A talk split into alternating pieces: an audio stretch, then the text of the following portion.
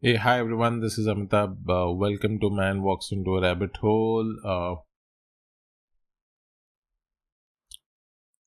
uh, something happened recently, right? And I was. Uh,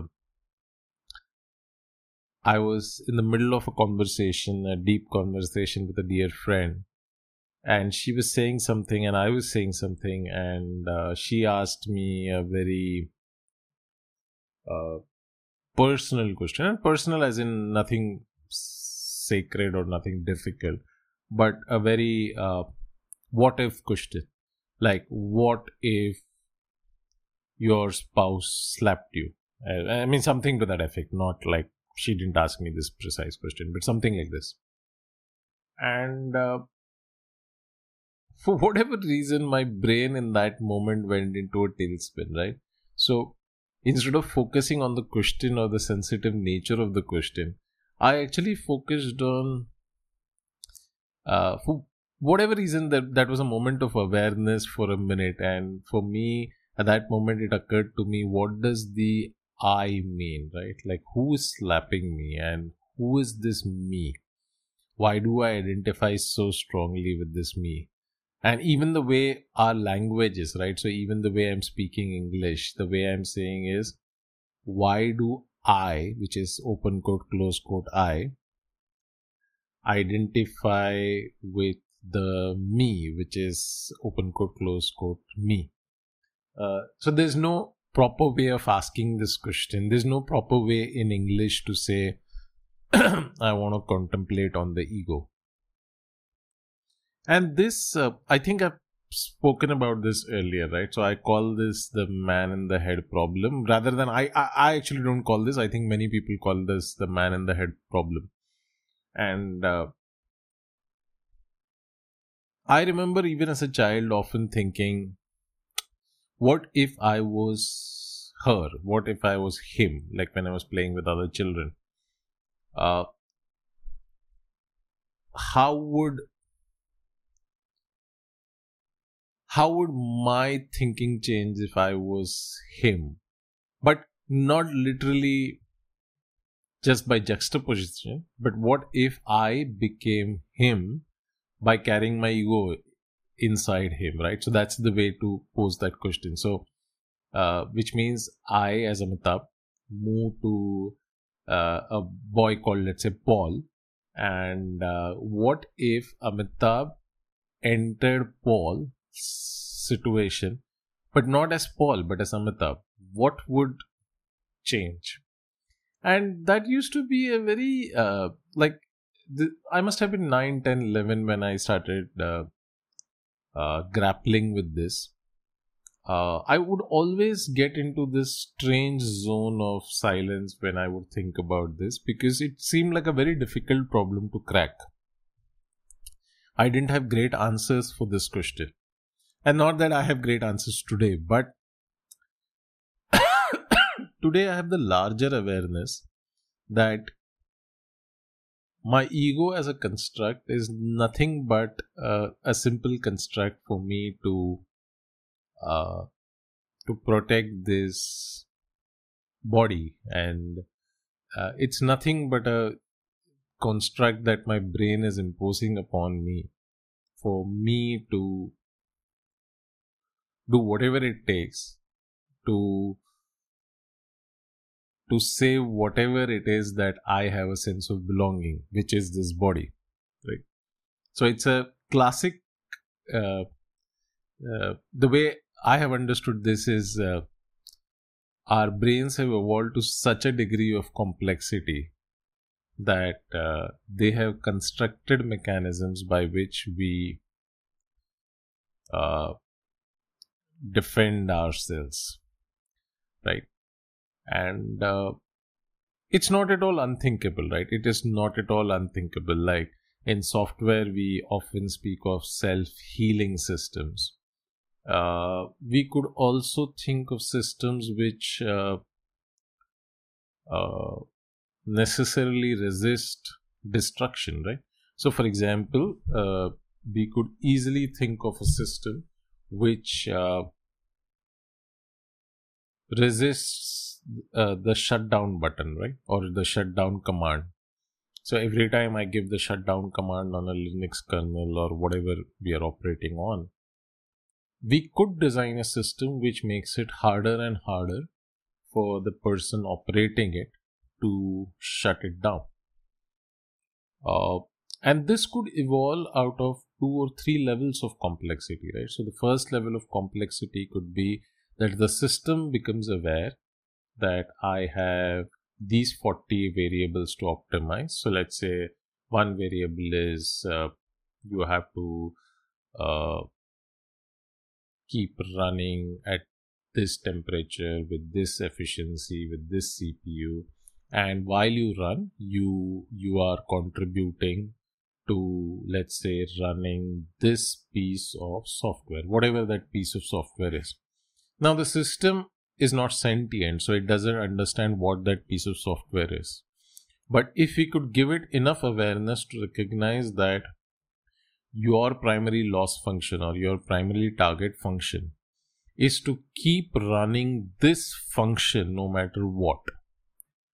If we gave this level of awareness and gave the system the ability to recognize the inputs which are coming into the system, so which could be a shutdown, a power failure, a CPU failure, a RAM failure, and we gave all the necessary diagnostics or sensory touch points to the system. Like if the touch if the system had the mechanism to predict that my ram or my cpu or my power is going to fail let's say 2 or 3 seconds before it happened you might as well be building a system which then has the ability to very quickly stall that from happening or switch to a secondary CPU or switch to a secondary RAM.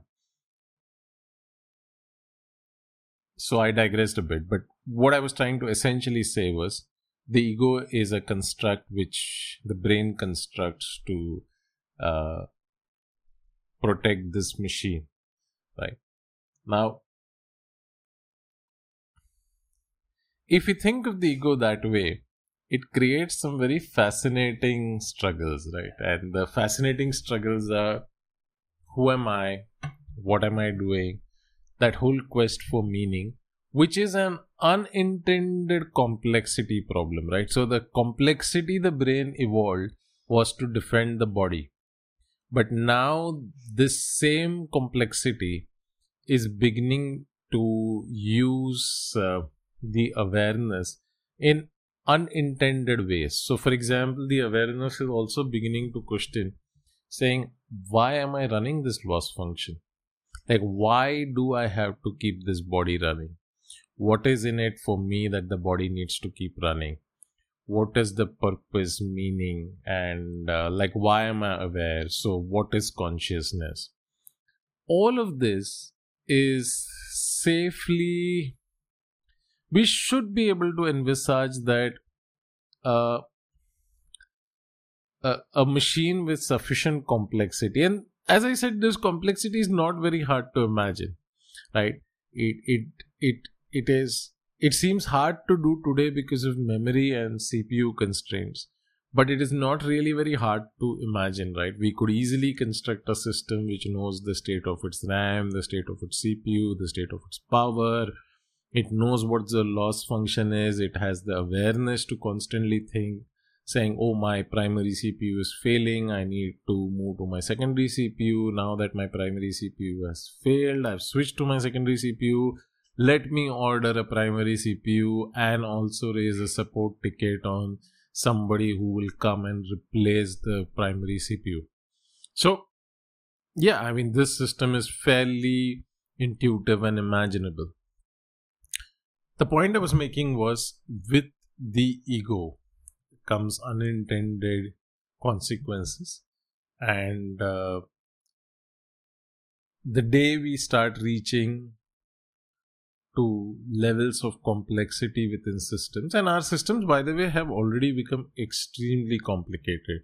Like when you begin to look at how uh, Netflix recommendations work or how Amazon net, uh, recommendations work, uh, or if you look at basic AI slash ML kind of uh, backpropagation engines, which is essentially engines which create structures of data based on what it is seeing or sensing. Uh, it's very easy to uh, uh, start understanding how complex these systems are becoming, and there will be a day which, which is possibly what we call as AGI or or uh, general intelligence, artificial general intelligence. There will be a day when we will have sufficient complexity in a system for it to have awareness and probably an ego kind of construct. And uh, yeah, I mean, for now, I just wanted to talk about this, like, uh, but I will probably do a series of conversations on ego. Uh, I've been playing around with it with, uh, I've been experimenting myself, playing some tricks on myself, trying to see the limits of my ego. Uh, and always remember the uh, these the the classic uh, classic uh, Krishnamurti or Zen school of thought, right? The very idea of recognize recognizing is still fine, but the very I, idea of losing your ego is an ego construct, right? So that is the beauty of uh, how Zen and uh, Krishnamurti put the problem, right? So the problem if you really believe in Zen or if you really believe in the Krishnamurti school of thought, then the way to let your ego dissolve, the way to at least reduce your ego, even if you don't want it to dis- dissolve, because that would be also very bizarre and very, I mean, I can't imagine how that system operates. But you want to downplay your ego, right? You want to recognize that you're just a small atom in a large complex uh, game right? Uh, the the way to do that is to get out of the way. So what zen and krishnamurti say is get out of the way rather than get in the way. So when you concentrate very hard when you meditate very hard when you have that frown in the brow and that ability to focus on the lamp or the statue or the breath and all of it is correct. Look i am not against meditation. I i think meditation is good. My point is when you do it with the express goal of reducing your ego or bringing an heightened level of awareness which is essentially dissolving your ego right? So an awareness is nothing but your ability to put your ego on the back burner. That comes with you yourself becoming the impediment, right? And uh, it's not very hard. It's not a very complex concept to understand. So it doesn't. It it to me, it's not like mumbo jumbo at all. In fact, all of this is science. Ego is science.